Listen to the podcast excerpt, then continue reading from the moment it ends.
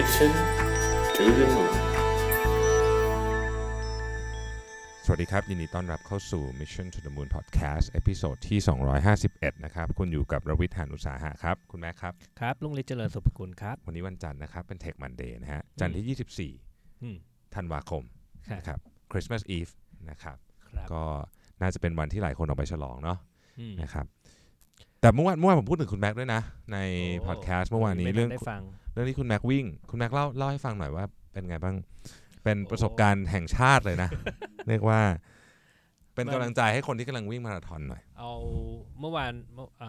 เหตุการณ์มันก็เป็นการวิ่งที่จริงๆตั้งตอนแรกอ่ะเนื่องจากว่าความอ่อนก็เลยทำให้ก่อนที่จะมาวิ่งครั้งนี้ไม่ได้ซ้อมเลย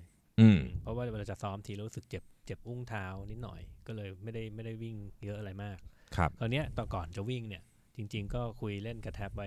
นิดหน่อยว่าอาจจะ DNF ซะด้วยซ้ำเอมไปที่ DNF อะไรเงี้ยมันก็แต่พอเอาเข้าจริงก่อนพอจะวิ่งจริงๆเราก็ไหนๆเราก็วิ่งแล้วอ่ะเราก็ทำไมไปคิดอย่างนั้นนะเราก็ตั้งใจเอาให้จบให้ได้แหละถึงจะ6ชั่วโมงจากของเดิม6ชั่วโมงแต่ถ้าเกิดเผื่อเวลาร้อนหน่อยแล้วก็จาก6ชั่วโมงเปลี่ยนมาเป็น7ชั่วโมงก็ยังทันเวลาคัทออฟนะไม่เป็นไรก็วิ่งไปเรื่อยๆพอดีครั้งเนี้ยวิ่งไปวิ่งมาสักประมาณโลที่12หรือ13ได้เนี่ยมา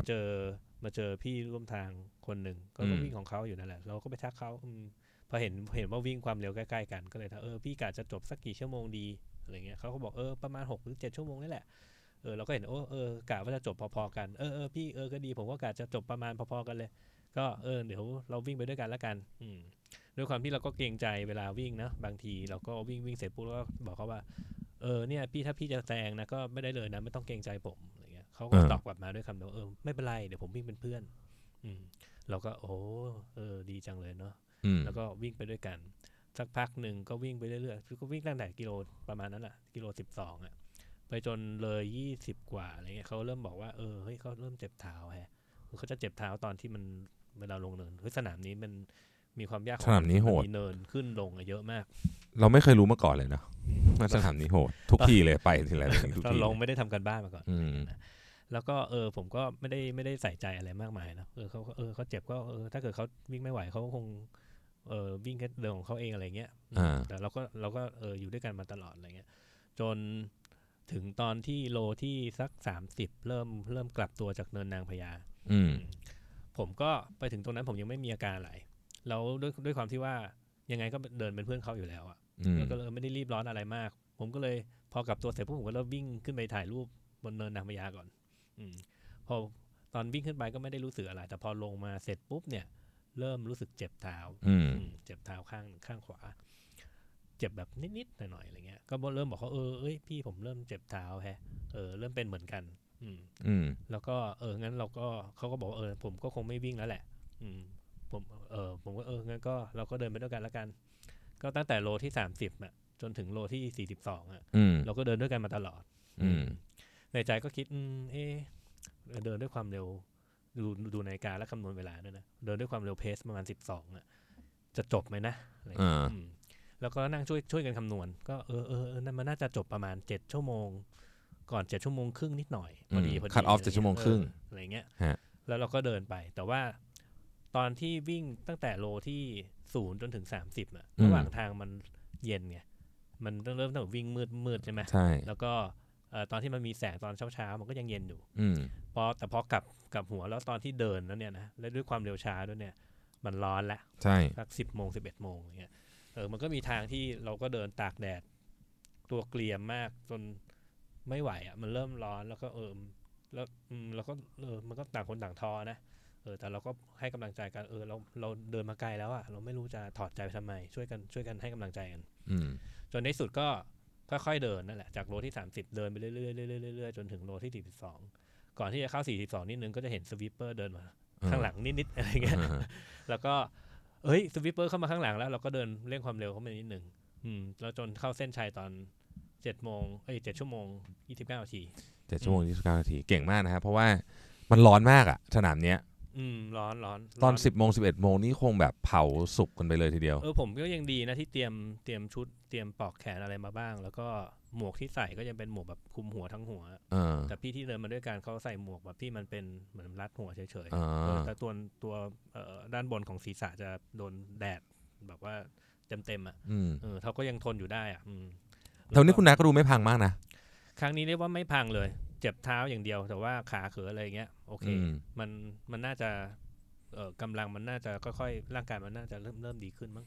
7 ชั่วโมงครึ่งกลางแดดขึ้นเนินลงเนินที่เรียกว่าสูงชนิดที่ขับรถจนต้องเข้าเกียร์ต่ำเลยเนี่ยนะเวลาเราไปขับรถตรงเนี้ยสอนอะไรบ้างครับคุณแม็กน่าจะได้ไอเดียแนวคิดจากเรื่องมาราธอนมาครั้งนี้ต่างกับครั้งที่แล้วเพราะว่าบังเอิญเจอมิตรภาพระหว่างทางแล้วเราก็จริงๆก็ไม่ได้เป็นเพื่อนกับใครง่ายแต่ว่าสถานการณ์มันก็ช่วยให้เราอยู่ด้วยกันนะแล้วจากครั้งแรกที่มันยังมีความคิดอยู่ในใจบ้างว่าเอ้ยเรามาทำอะไรที่เนี่ยแต่ครั้งนี้เปลี่ยนไปแล้วเราไม่ได้มีความคิดนั้นแต่เรามีความคิดว่าเฮ้ยเรามีเพื่อนด้วยกันอ่ะแล้วก็ไปด้วยกันไปให้จบให้ได้อะไรเงี้ยมันความคิดมันเปลี่ยนกันไปเลยสุดยอดมากเก่งมากครับก็หวังว่าเรื่องคุณแม็กเนี่ยจะเป็นกำลังใจให้หลายๆท่านนะที่กำลังจะวิ่งมาราธอนนะครับแต่ว่าอย่างไรก็ดีกรุณาศึกษาก่อนว่าจะไปที่ไหนศึกษาสนามก่อนและซ้อมให้ดีก่อนคือจริงๆแล้วจะไม่มีอะไรเลยถ้าเกิดสามารถจบได้เวลาเร็วดีหน่อยเร็วหน่อยเพราะมันไม่ร้อนมันจะได้ไม่ร้อนแต่สนามนี้โหดจริงคือสนามเนี้ยขึ้นเนินก็โหดลงเนินก็โหดเพราะมันชันมากไงลงเนินนี่ไม่ใช่ว่าวิ่งเร็วได้นะมันก็ต้องเบรกก็มีโอกาสบาดเจ็บจริงๆสนามนี้ผมเป็นคนชวนคุณแทบใช่คุณแล้วแต่ว่าผมนี่หนีไปลงฮาร์ฟตอนผมทำอ่ะผมไม่ทำกันบ้างไงก็ไม่รู้เหมือนกันว่าสนามเป็นยังไงคิดแค่ว่าเผื่อโอซาก้าไม่จบไงก็เลยมาจบสนามนี้อะไรเงี้ยกลายเป็นว่าจริงๆมีคนเขาเตือนมาแล้วแหละแต่ว่าตอนหลังไปอ่านแต่มันไม่ทันแล้วไงลงไปแล้วจองแรมไปแล้วนะครับก็อย่าลืมทำกันบ้านด้วยซ้อมเยอะนะคนจะไปวิ่งโอ้นี่โอเคอ่ะเข้าเรื่องอ๋อลืมบอกครับขอบคุณ Bayer Dynamics นะครับคุณโน้ตและทีมงานได้กรุณามาเซตอุปกรณ์ใหม่ให้เราวันนี้ซึ่งต้องบอกว่าอุปกรณ์เท่มากอยากให้ทุกท่านเห็นภาพมากเลยเดี๋ยววันหลังจะอัดรูปให้ดูเนาะเป็นแบบสายเสยสวยงามนะครับแล้วเราก็มีหูฟังทั้งคู่แล้วนะเป็นครั้งแรกตั้งแต่อัดเสียงมาทำไมสตูดิโอนี้ถึงดูตังน้อยไงครับคุณแม็กครับอะไรกันอุปกรณ์อะไรก็ไม่มีสักอย่างแต่ครั้งนี้รู้สึกดีนะได้ยินเสียงตัวเองด้วยปกติเวลาพูดทีไรไม่ได้ยินเสียงตัวเองเลยไม่รู้ว่าเอ๊ะตกลงพูดแล้วชัดหรือไม่ชัดเนาะใช่จะได้รู้ว่าเสียงดังไม่ชัดก็ไม่ชัดนั่นแหละครับวันนี้คุณแม็กจะมาเล่าเรื่องอะไรให้เราฟังครับนอกเรื่องสนานน่าจะเป็นเรื่องอีกเรื่องนึงที่น่าจะทำให้คุณแท็บหน้าตามึนๆอื่นๆครับผมก็มึนทุกครั้งอะครับก็ปกติแล้วเนี่ยมาเล่าถึงเรื่องเบสิกบ้างเบสิกสำหรับเด็ก IT นะคุณแท็บอาจจะไม่เคยเจอเรื่องพวกนี้ครับไม่ค่อยเจอการเซตอัพพวก asset point อะไรพวกนี้โอเคคราวนี้เนี่ยมันน่าจะมีความรู้บ้างพื้นฐานว่าตกลงเราจะเลือก security ของ asset point ในบ้านของเราเนี่ยเลือกแบบไหนดีคือถ้าเกิดว่าผมยังตั้งพาสเวิร์ด1 2 3 4 5 6 7 8เลยอันนั้นก็ส่วนหนึ่งแต่ว่าเวลาคุณจะเริ่มเซตอัพsecurity บน access point เนี่ยมันจะมีมาตรฐานอยู่ตอนนี้มันมีอยู่หลายอย่างคราวนี้เราก็ต้องรู้บ้างว่าแต่ละอย่างเนี่ยมันมีดีหรือไม่ดียังไงเนาะครับงั้นเล่าให้ฟังเริ่มต้นเลยละกันนะครับก็ตัว Wi-Fi เนี่ยจริงๆแล้ว Wi-Fi เนี่ยมันเกิดมาไม่นานนะเกิดมาไม่น่าจะถึง30 ปีไม่น่าถึงอ่ะเพราะสมัยก่อนเรื่องของการสื่อสารทางอากาศเนี่ยยังไม่มีเลยตอนเอาเป็นว่ายุคสมัยที่เราเกิดเราผมกับคุณแทบนะเกิดมันไม่มี Wi-Fi อ่ะมันไม่มีแบบนั้นนะครับก็มันถูก develop ไอตัว security บน Wi-Fi เนี่ยในปี1999หรือประมาณช่วงปลายปีเนี่ยแหละก่อนปี2000นิดหน่อยอ๋อนะก็เพิ่งก็เรียกว่าเพิ่งไม่กี่ปีเองนะพอเริ่มมี Wi-Fi ก็เริ่มคิด security นี่แหละมาพร้อมๆกันด้วยแค่จุดประสงค์เดียวเท่านั้นแหละที่ป้องกันไม่ให้แฮกเกอร์สามารถที่จะเอาwireless data คือข้อมูลที่อยู่บนสื่อสารกลางอากาศเนี่ยไปใช้งานได้คือระหว่างตัวคนใช้กับตัว access point คือจริงๆแล้วเนี่ยผมเคยไปดูตาม channel ของพวกวิดีโอแคสใน 2-3 ปีก่อนเนี่ยเขาเจาะลึกเรื่องวิธีการแฮก data บน Wi-Fi เลยนะซึ่งผมก็สอนมันนั่งดูแล้วเฮ้ยมันก็ไม่ได้ทำยากแต่ไม่ได้ลองนะไม่ได้ว่างแต่คิดว่าเนี่ยเรื่อง security ก็จะเป็นเรื่องนึงที่เราจริงๆเราก็อาจจะจำเป็นต้องรู้แล้วต้องควรจะศึกษามันไว้บ้างนะครับ จริงๆต้องเพิ่มข้อมูลให้นิดนึงว่าจริงๆมันเป็น1ใน5ข้อของ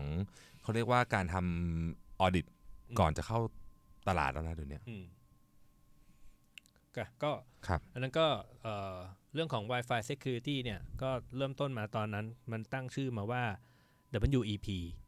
เนาะเป็นอันแรกที่เขาตั้งขึ้นมาก็คือมี Wi-Fi ปุ๊บ ก็มีตัวนี้เลยแหละมันย่อมาจาก Wireless Equivalent Privacy นะครับจริงๆชื่อย่อมันก็จำไว้ปกติเราก็ไม่ได้ไปดูมันหรอกมันแปลว่าจากอะไรเราเรียก WEP นั่นแหละนะครับคราวนี้เนี่ยไอ้ตัวเนี้ยมันเนื่องจากว่ามันเพิ่งออกมาครั้งแรกจริงๆใจจริงมันตั้งใจว่าจะมาป้องกันแฮกเกอร์ได้อยู่แล้วแต่ว่ามันทำไม่ได้มันออกแบบดีไซน์ด้วยดีไซน์ของมันเองเขามารู้ทีหลังว่าด้วยดีไซน์ itself เนี่ยมันไม่สามารถที่จะมันมีเซฟตี้ไม่ดีพอเหตุผลเพราะว่าวิธีการที่เขาคำนวณในนั้นอ่ะมันจะมีสิ่งที่เขาเรียกว่าเป็นคีย์ในการทำ encryption data อยู่เนี่ยเขาใช้จำนวนขนาดแค่40บิตแล้วก็แบ่งไอ้40บิตเนี่ยแบ่งออกมาเป็น24บิตที่เขาเรียกว่าinitialization vector เดี๋ยวผมจะพูดคำนี้อีกเพราะนั้นก็เลยต้องพูดอันนี้อีกนะ WEP เนี่ยใช้ไอ้ตัวเนี้ย24บิตคราวนี้เนี่ย24บิตอ่ะมันน้อยไปสำหรับแฮกเกอร์สมัยใหม่อย่างเราเนี่ยถ้าเกิดเราจะแฮกอะไรเงี้ย24บิตแป๊บเดียวก็แฮกได้ละก็เลยเขาก็เลยบอกว่าไอ้ตัว WEP เนี่ยมัน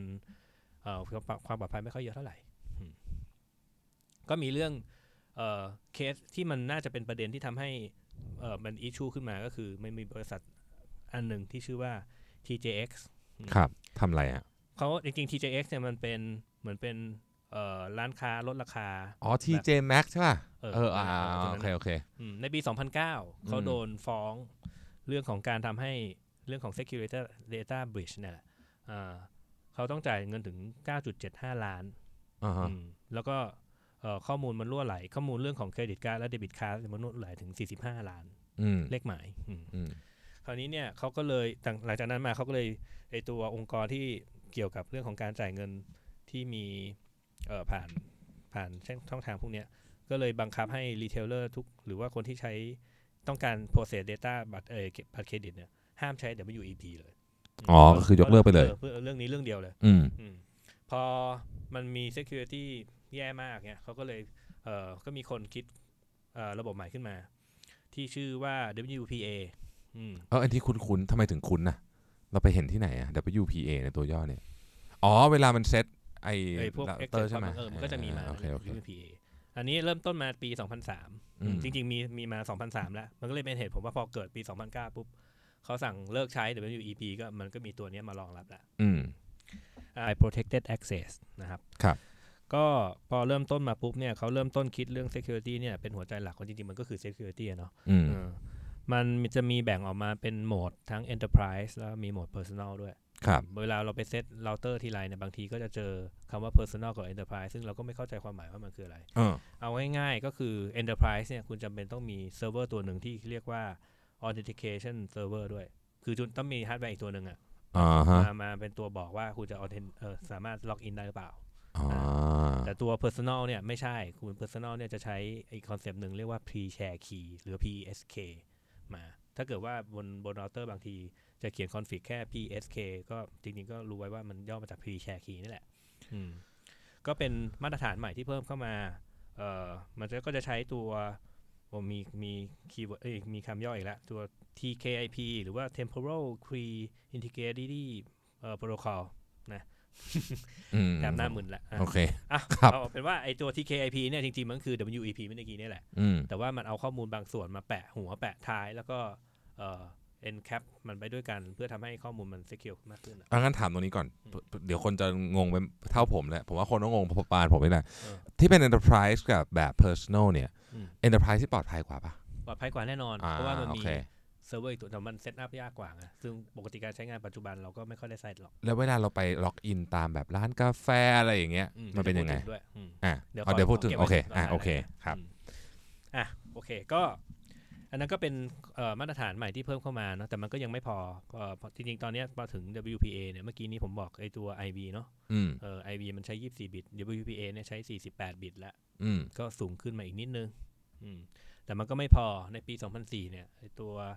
IEEE ก็เขาก็ออกสแตนดาร์ดใหม่ขึ้นมาเรียกว่า WPA2 WPA แล้วมีเลข2ตัวท้ายนะโอเคโอเคคราวนี้ก็เขาก็เปลี่ยนคอนเซปต์การใช้ไอ้ตัว TKIP หรือว่าเมื่อกี้เนี่ยมาเป็นอีกตัวหนึ่งที่ชื่อว่า AES หรือว่าเรียกว่า Advanced Encryption Standard นี่แหละไอ้ตัวนี้มันไม่ใช่ใช้กับไอ้ตัว Wi-Fi อย่างเดียวนะมันเป็นโครงสร้างทางอัลกอริทึมสำหรับตัว Encrypt Data ที่ใช้ทั่วไปคุณสามารถเอา AES ไปใช้ที่อื่นก็ได้เขา implement อันนี้เอา integrate ไอ้ตัวเนี้ยเข้ามาใน WPA2 ก็ทำให้ security ของมันเพิ่มสูงมากขึ้นนะครับแล้วก็จนถึงปัจจุบันตอนนี้มันก็ยังคงเป็นsecurity ที่สูงที่สุดในท้องตลาดเท่าที่คุณจะใช้ได้แหละแล้วเป็นมาตรฐานสำหรับทุกรุ่นไหมครับหรือว่าไม่ถึงตอนนี้เนี่ยเข้าใจว่า access point ทุกตัวจะมี WPA2 บวก AES มาให้น่าจะทุกรุ่นแล้วแหละโอเคคราวนี้เนี่ยประเด็นมันอยู่ที่นี่เดี๋ยวผมเรียงลำดับให้ฟังก่อนว่าเมื่อกี้เราพูดถึง AES เนาะเราพูดถึง TKIP นะแล้วก็เราพูดถึง WEP อันนี้เรียงตามลำดับก็คือถ้าเกิดว่าตอนนี้ถ้าคุณเลือกได้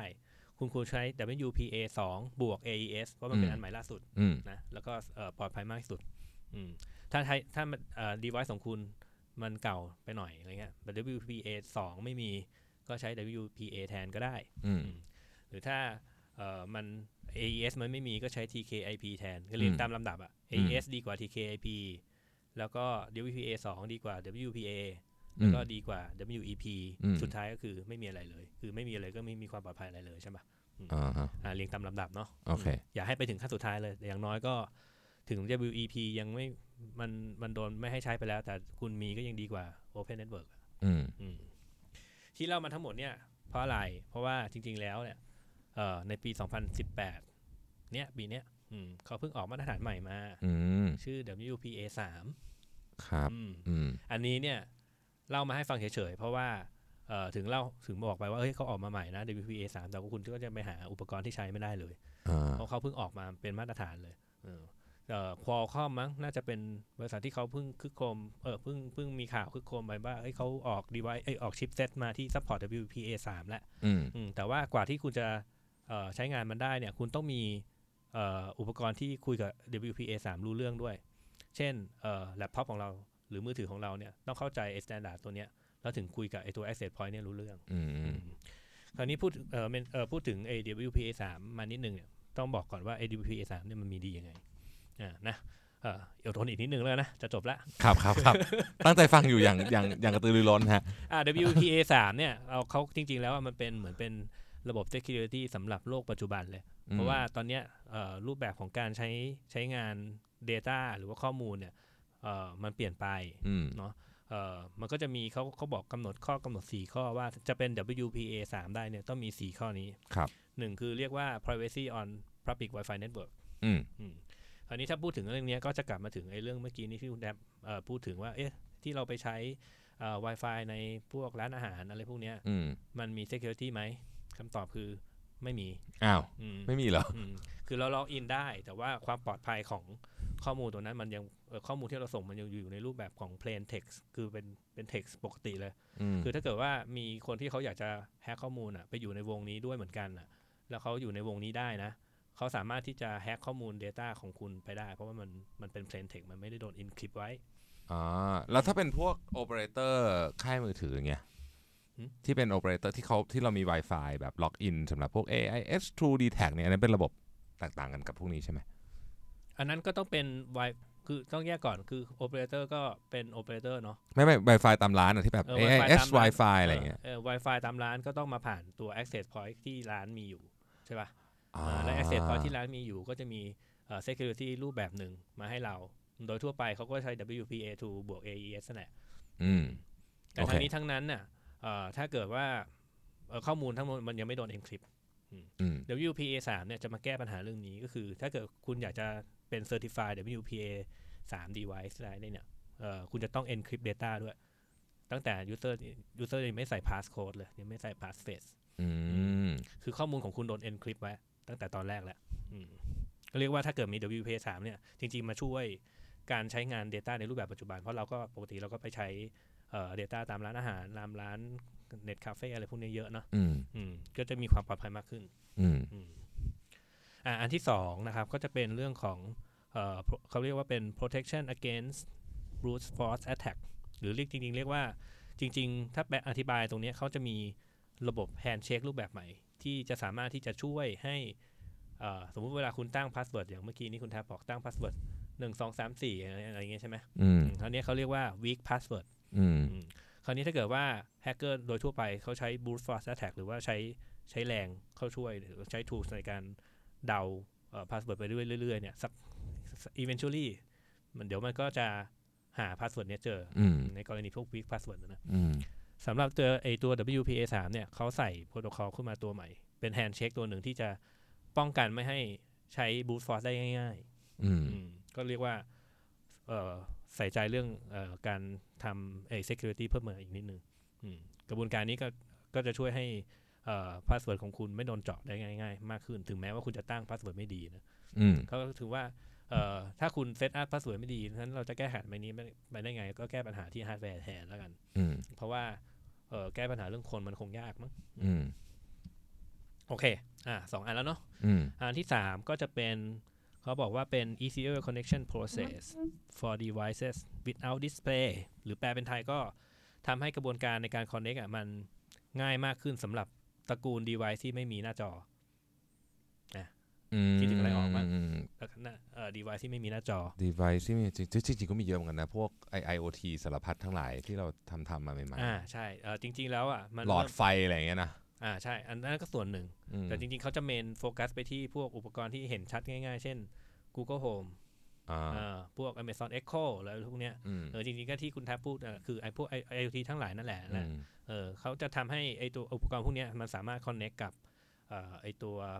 Wi-Fi หรือสามารถที่จะล็อกอินผ่านได้ง่ายขึ้นแต่รายละเอียดเขาไม่ได้บอกว่าทำยังไงนะเขาแค่บอกว่าถ้าจะผ่านต้องผ่านข้อนี้ด้วยสุดท้ายก็น่าจะเป็นเบสิกก็คือเขาจะทำ security ให้สูงขึ้นเขาบอกว่าเพื่อให้ support กับ industrial หรือพวกgovernment โดยการเปลี่ยนจากเมื่อกี้นี้บอกเท่าไหร่นะ48 บิตใช่ไหมเขาตอนนี้ก็เปลี่ยนเป็น192 บิตแล้วก็จะมันก็จะละเอียดมากขึ้นแล้วก็ทำให้ข้อมูลเราปลอดภัยมากขึ้นจริงๆเล่าไอ้ตัว WPA3 นะเพราะว่ามันเป็นข่าวใหม่แต่จริงๆแล้วเราไม่เจอหรอกกว่าจะเจอก็ปีหน้านู้นปลายปีหน้าได้มั้งกว่าจะเจอ WPA3 งั้นขอคำแนะนำสำหรับคนที่ต้องไปใช้ Public Wi-Fi บ่อยๆว่าควรจะทำยังไงให้ปลอดภัยดีแล้วก็เอาเรื่องที่สำคัญมากเช่นผมยกตัวอย่างเช่น Internet Banking เนี่ยไปล็อกอินกับ Wi-Fi นี่อันตรายไหมถ้าเป็น Wi-Fi ที่เราไม่รู้จักอย่างที่บอกเมื่อกี้นะเพิ่งบอกเมื่อกี้เลยว่าข้อมูลของคุณนะมันไม่ได้โดน encrypt ไว้ถ้าไปล็อกอินกับ Wi-Fi ที่คุณไม่รู้จักเนี่ยแล้วเกิดบังเอิญแฮกเกอร์รู้เนี่ยโดนล้วงไปได้ง่ายๆเลยโอเคเลยเป็นสาเหตุว่าทำไม K-Bank แรกๆเขาถึงไม่ทำไงไม่ให้ต่อ Wi-Fi ต้องใช้เบอร์ 4G เท่านั้นมันต้องมีกระบวนการพิเศษที่ทำให้เรารู้ว่าโอเคใช้ถึงใช้ Wi-Fi แล้วต้องเพิ่ม security ในตัวมันเองไปอีกชั้นนึงก่อนที่จะสามารถที่จะปล่อยให้ทำไอ้แบบนี้ได้แต่ถ้าเกิดผมไปล็อกอินจากคอมพิวเตอร์ล็อกอินจากเปิดคอมแล้วเปิดหน้า Cyber Banking ก็เหมือนกันอันตรายถ้าคุณใช้ Wi-Fi Public นะก็คืออย่าใช้ Wi-Fi Public เวลาในกรณีแบบในกรณี Banking ใช่มั้ยใช่แต่กรณีอื่นก็น่ากลัวอยู่ดีเนาะไอ้ที่เราเล่นๆพวกนี้ก็เป็นข้อมูลส่วนตัวเยอะเดี๋ยวนี้ผมไม่รู้ว่า implementation ของแอป Bank ตอนนี้เป็นยังไงนะเข้าใจว่าเขาน่าจะเพิ่ม security ในตัวมันเองในตัวแอปไปอีกขั้นนึงแล้วแหละคือในเมื่อdata โดยพื้นฐานของตัว security ของ Wi-Fi เขาไม่ encrypt ฉันก็ encrypt เองก็ได้จ้าอะไรเงี้ยน่าจะทำไปแล้วแหละน่าจะเป็น standard ไปแล้วแล้วอย่างอื่นเรามีเรื่องต้องเป็นห่วงไหมครับการใช้ public Wi-Fi ต่างๆจริงๆตอนนี้คือถึงเป็นห่วงไหมก็ในชีวิตประจำวันก็ต้องใช้อยู่ดีเนาะใช่คราวนี้ก็เลือกใช้แล้วกันถ้าจะอยู่ในพวกที่มันเป็น public area อย่างพวกร้านค้าอะไรเงี้ยdata ที่คุณใช้ในคอมพิวเตอร์เนี่ยก็พยายามอย่าไปใช้ข้อมูลที่มันเป็นความลับของคุณเองณตอนนั้นถ้าจะใช้ก็เปิดดูหนังฟังเพลงเล่น Facebook อะไรเงี้ยพอได้เพราะว่ามันเป็นข้อมูลที่มันไม่ได้มีความสำคัญอะไรมากแต่ข้อมูลถ้าเป็นข้อมูลเรื่องอย่างกรณีของแบงค์หรือว่าข้อมูลทางความลับทางบริษัทเนี่ยอย่าไปเปิดใน Wi-Fi อื่นเลยถ้าเป็นไปได้ต้องใช้ Wi-Fi เท่าที่เราเชื่อใจได้เท่านั้นว่าโอเค แล้วเราจะรู้ได้ไงว่า Wi-Fi ที่บริษัทเราเนี่ยซึ่งเราทำกันเองกดปุ่มนาตาแมนนวลอะไรเนี่ยมันปลอดภัยไหมทำปลอดภัยได้ระดับหนึ่งเพราะว่ามันสกรีนคนไปแล้วระดับหนึ่งตามมาตรฐานไอ้ตัว AES เมื่อกี้เนี่ยอ๋อถ้าเขาไม่รู้พาสเวิร์ดเขาเข้าไม่ได้อืมใช่ขั้นแรกนะ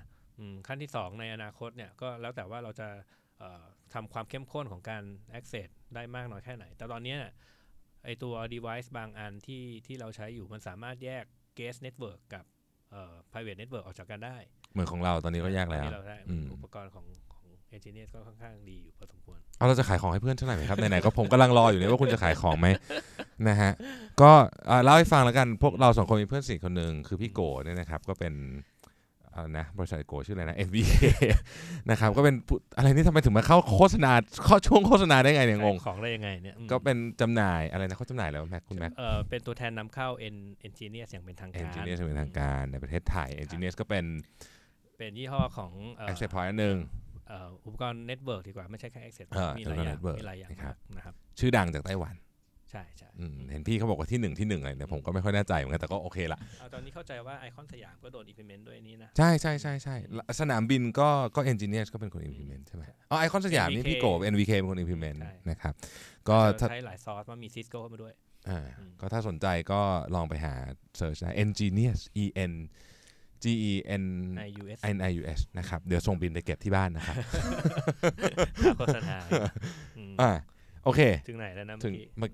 พอตลกก็จะกลับมาไม่ถูกทีเลยถึงไหนครับผมงงครับคุณแม็กถึงไหนนะครับอ๋อโอเคก่อน Wi-Fi เอ้ย access point อะไรของ